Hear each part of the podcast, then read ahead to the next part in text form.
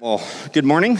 Um, it's been said a few times, but my name is Lane. Um, I'm part of the preaching team here at College Drive. I'm a preacher in training. I feel like I need a big, big neon sign pointing down saying training or a giant name tag. Um, you've probably seen me up here before. I usually play drums or guitar. Um, but today you get to hear me talk. Um, so today, uh, as we said, we're, we're going through, uh, well, we're ending our series titled Once Upon a Savior, The Doubter. I feel like we need the law and order, like dun dun. Have you ever had a doubt in your life? For example, have you ever left your house, gotten into your car, driven about a block away, and then thought, did I lock the door?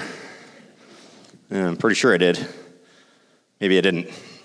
I don't know now. so you turn around and you go back just to double check, only to confirm that, yes, you did in fact lock the door. All the ADHD people, ADHD people get up and crap, I don't know if I did. Um, uh, here, here's a good one. Have you ever had someone do something to, um, to cause you doubt about uh, maybe about how cool you are? Well, I have. Uh, one day while driving to my evening shift, I stopped at a red light. You should probably do that, stop at red lights. Um, while waiting for it to turn green, a father with his two daughters, uh, he was crossing the street, holding hands uh, from each of them. And as they were crossing, the daughter who was closer to me made eye contact with me. I'm sitting there in my truck. As she did this, she puts out her hand like this. She pointed at me, and as she's doing this motion, she proceeds to do this. And it just keeps walking. Yeah, I didn't feel so cool after that. a lot of doubt, a lot of doubt.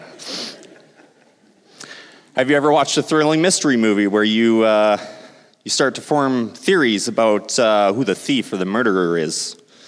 Um, but then there comes a point in the movie where they throw a twist at you uh, and you ended up being wrong about your theory. Or Maybe you've had your trust broken by someone who thought, who you, whom you thought was a friend or a mentor. Someone who you looked up to, but they did or said something to really betray that trust. These are just some examples of different kinds of doubt. Sometimes our doubts may be small and inconsequential, like during a thrilling movie. But doubt can be bigger than that, and as Christians, it can perhaps be the biggest challenge we face. Today, our focus comes from John chapter 20, verse 24 to 29. This section is titled Jesus and Thomas, or most notably known as the story of Doubting Thomas.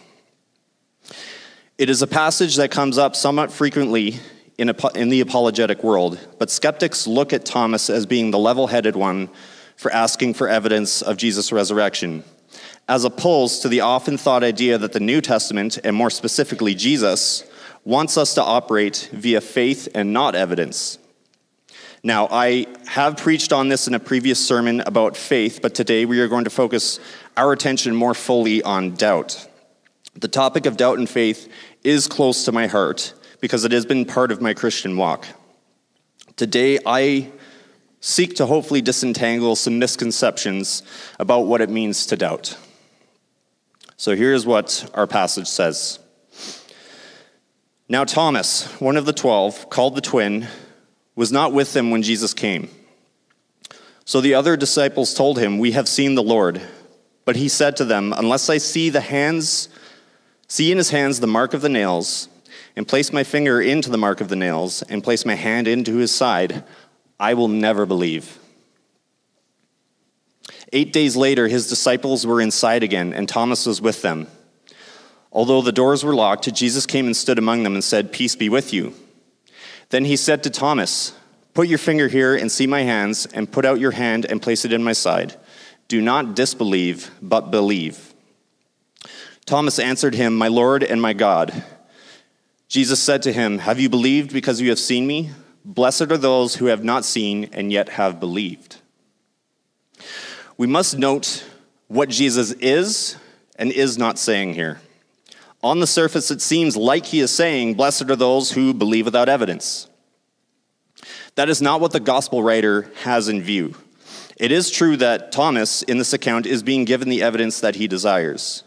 But we need to remember that Thomas is not the only one who doubted Jesus. There are other examples of doubting disciples as well.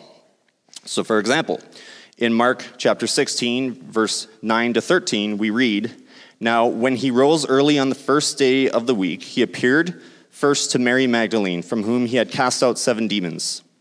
She went and told those who had been with them as they mourned and wept.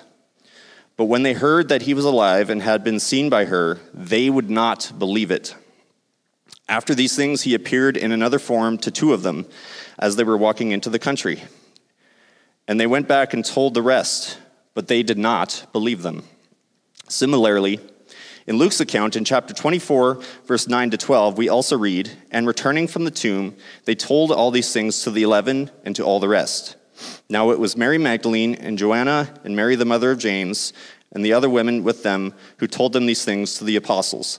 But these words seemed to them an idle tale, and they did not believe them.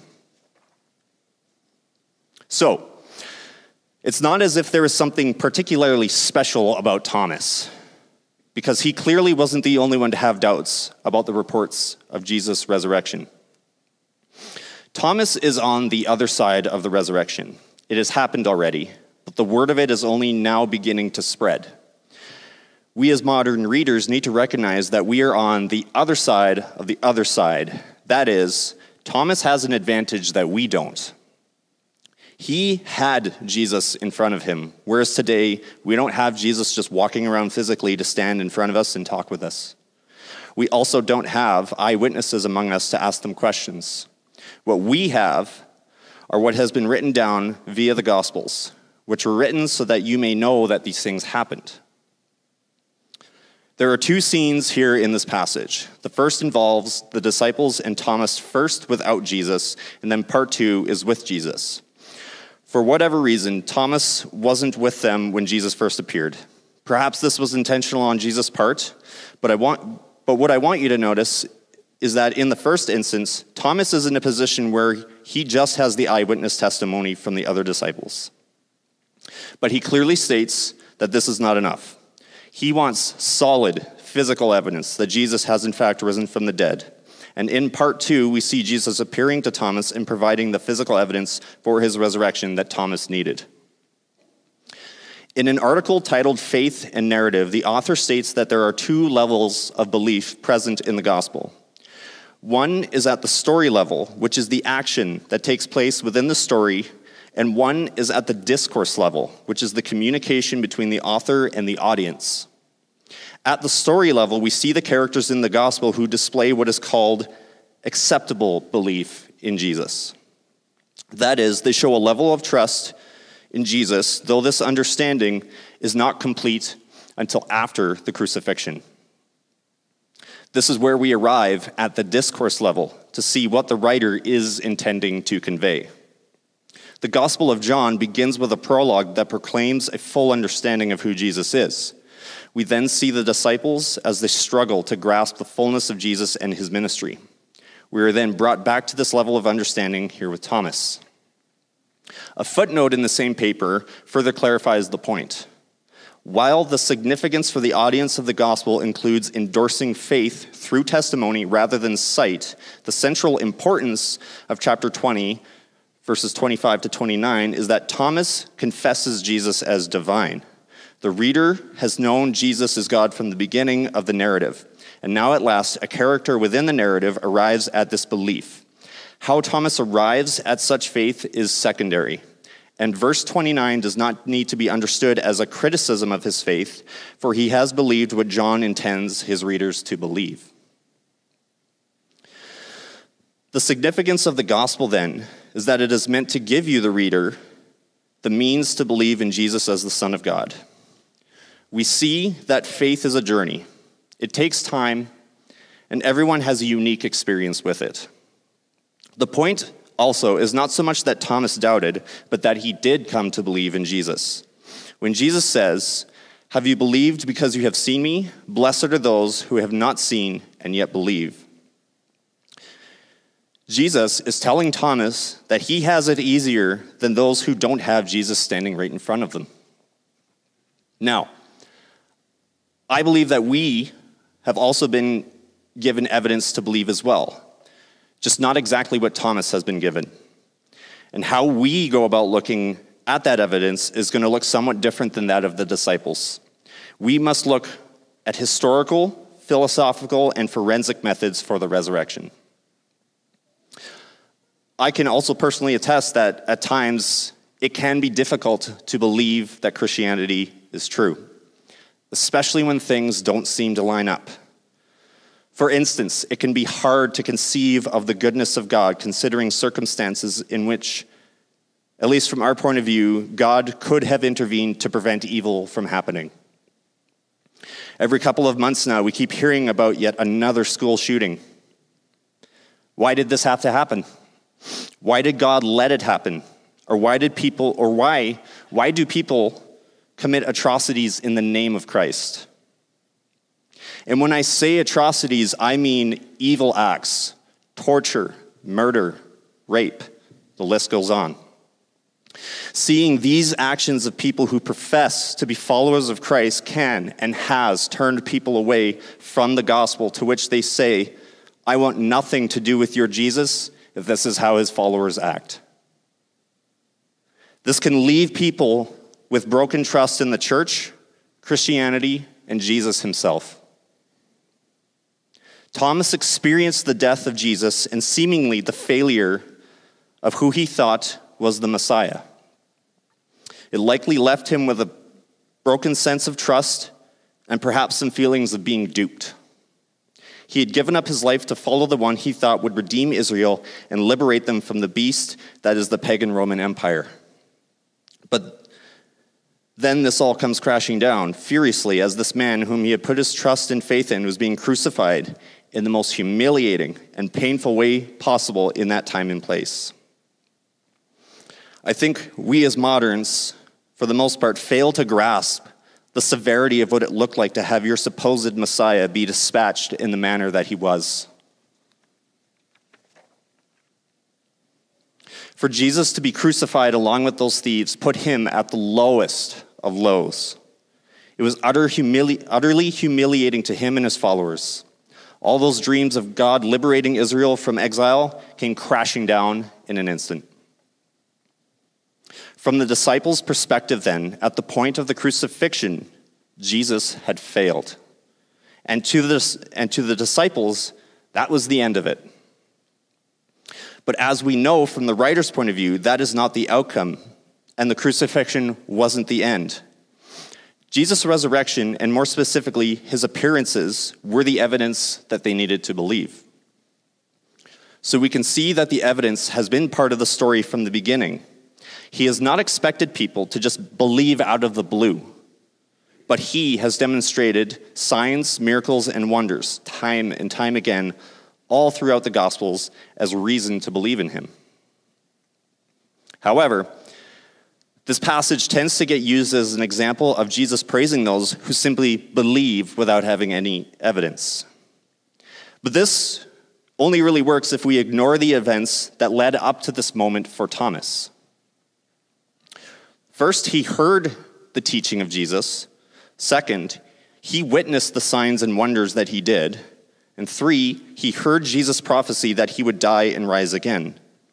Thomas heard about the resurrection through very much the same means that most others in history have, through being told by others. He heard and did not believe the testimony of others, and if he had not seen Jesus, it's possible he may have never believed. The New Testament is saying to us right now that those who wrote it have seen Jesus resurrected. Thomas' response was disbelief, even after all he had seen. He was given just one more piece of evidence, and then he believed.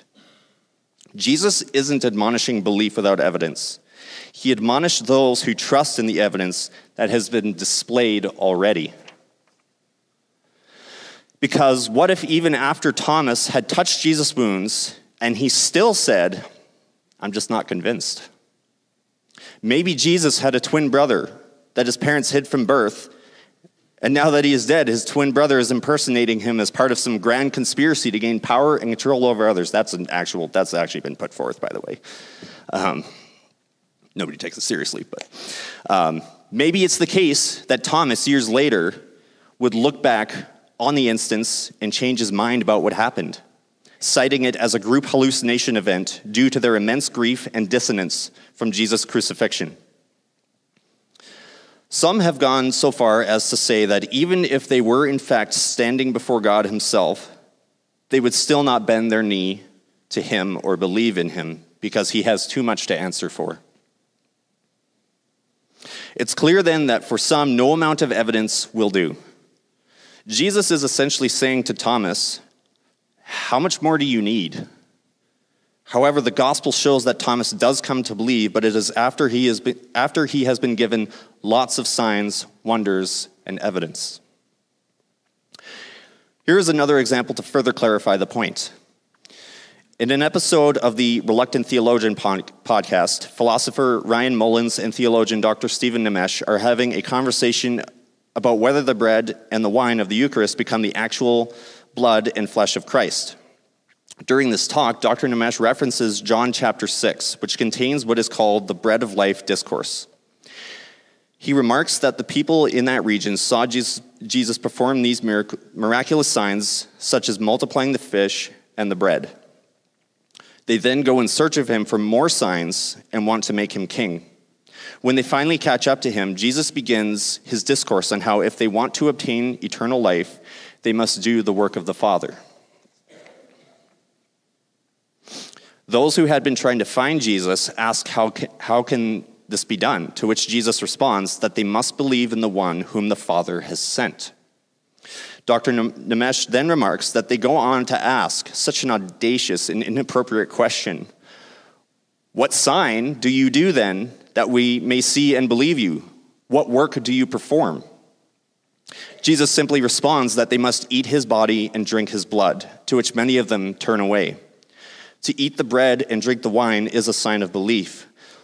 But Jesus says it in a way to test whether these people will follow through, especially after they had already witnessed his miracles. So we can see here a very similar course of events where the disciples have been given signs and wonders, but they end up chasing the wrong thing. When it comes down to really following what Jesus asks of them, they find it repugnant. This means that to show these people this, sorry, this is meant to show that these people chose not to believe even after they had seen these miracles. But Thomas is meant to serve as an example of someone deciding to believe based on what has been given. This event, then, isn't just given as an afterthought, but it is the culmination of everything being talked about in the gospel. He has been given the evidence and then is given the opportunity to make a choice based on that evidence. So, what does this mean for us? There is a common misconception that if you doubt in any capacity, then somehow you aren't being a faithful Christian and your salvation is potentially not secure. A common accusation lobbed at those who lose faith is that they really know the truth, but they are just choosing not to believe just so that they can sin. While that may be the case in a few instances, here's something to think about. Have we considered it may also be due to the hypocrisy of Christians? Our failure to show love towards doubters or to provide credible answers to their tough questions.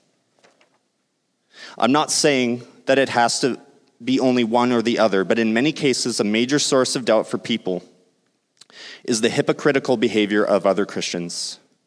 We need to take a more nuanced approach to doubt, especially because the world isn't so much asking the question, is Christianity, is Christianity true these days, as they are questioning whether it is good for the world. Now, I have a love for nerdy, high level philosophical apologetics. I love looking at arguments for God and Christianity. But something I have realized in my journey is that the apologetic people need most is love through the actions of Christians. We are so used to talking about the love that Jesus has for others, but do we ever talk about the church having that same love for others? Let us then, as the body of Christ, be a, be a resource for people who are struggling with either side of doubt.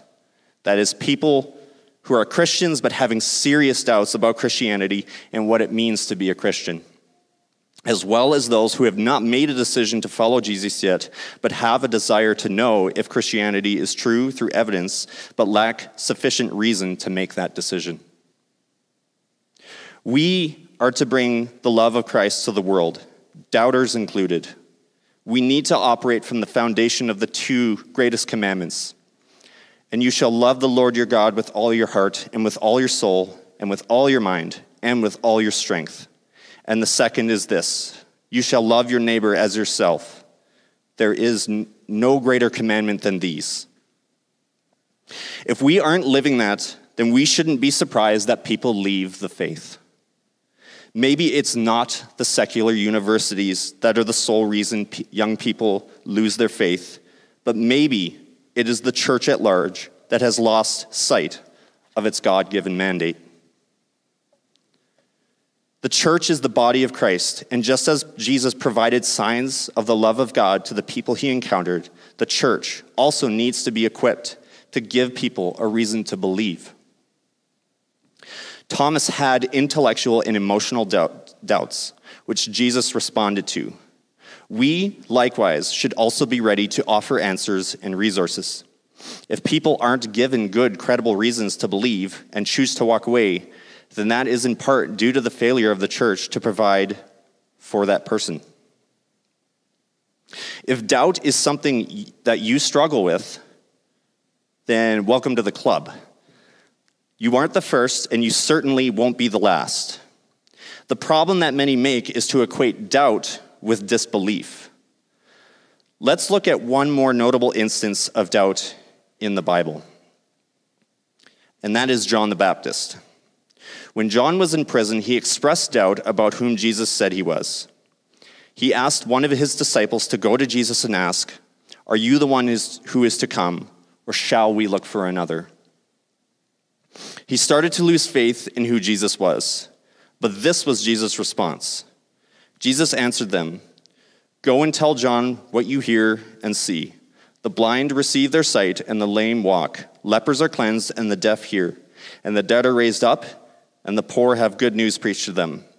And blessed is the one who is not offended by me. Jesus points John back to the works that he has done and he has also heard of and witnessed. Here is the interesting part, though. If we continue in the passage, we see that Jesus then says of John, Truly, I say to you, among those born of women, there has arisen no one greater than John the Baptist. If Jesus considered a man who doubted him to be the greatest man ever born, how much more can Jesus look upon us with grace and love in our doubt? What then is our response to those who doubt? The common response that I've heard is that you just need to have more faith. The problem with this approach is that it is not how Jesus dealt with doubt.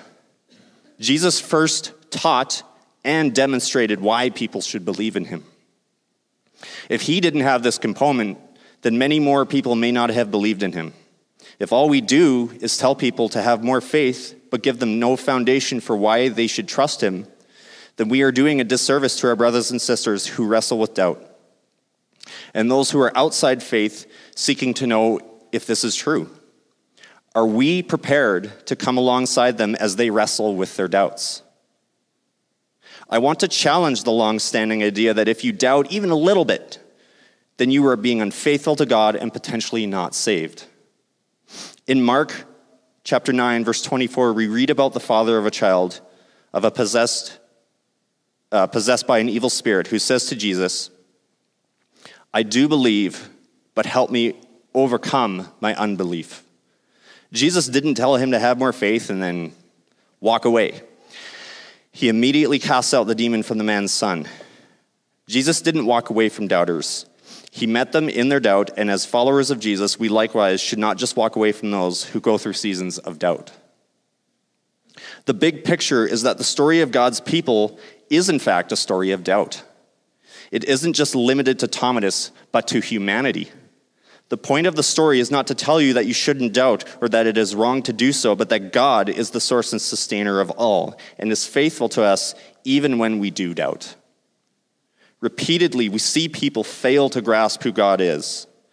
Our God is not a God who says to us, Come to me when you have it figured out, or I help those who help themselves. Instead, God knows you cannot live up to him. So he came not only to die, but to live for you. Because you see, the root of our faith is not ultimately the crucifixion, though that is necessary. No, the core of our faith is resurrection. The whole point is that we are not people who worship a dead, crucified criminal, but we are people whose anthem is resurrection and life, embodied in one man, Jesus. One final word before I conclude. Um, I compiled a list of resources for you to get started if you're someone who, who maybe needs more on the evidential side for the Christian faith. Uh, I've listed some books that you can purchase, as well as some free resources such as websites, YouTube channels, and podcasts. I've also studied this kind of material for a long time, and you can feel free to come to me and ask questions. If I don't have an answer ready for you, for you I'll do my best to try and find one. Um, and you can find those at the welcome desk at the back there. Um, so I'm going to invite the worship team to come up and get settled as I conclude here. So, doubt is a part of the human experience. The story of the Bible is not primarily about these high and mighty humans who are examples for us to follow, but it is about the God of the universe meeting people where they are at. Jesus is the ultimate example of faith in God, and he admonishes those who place their faith, a trusting loyalty in Yahweh, over those who thought that simply by observing rituals or that they had all the answers and had it all together were somehow right with God.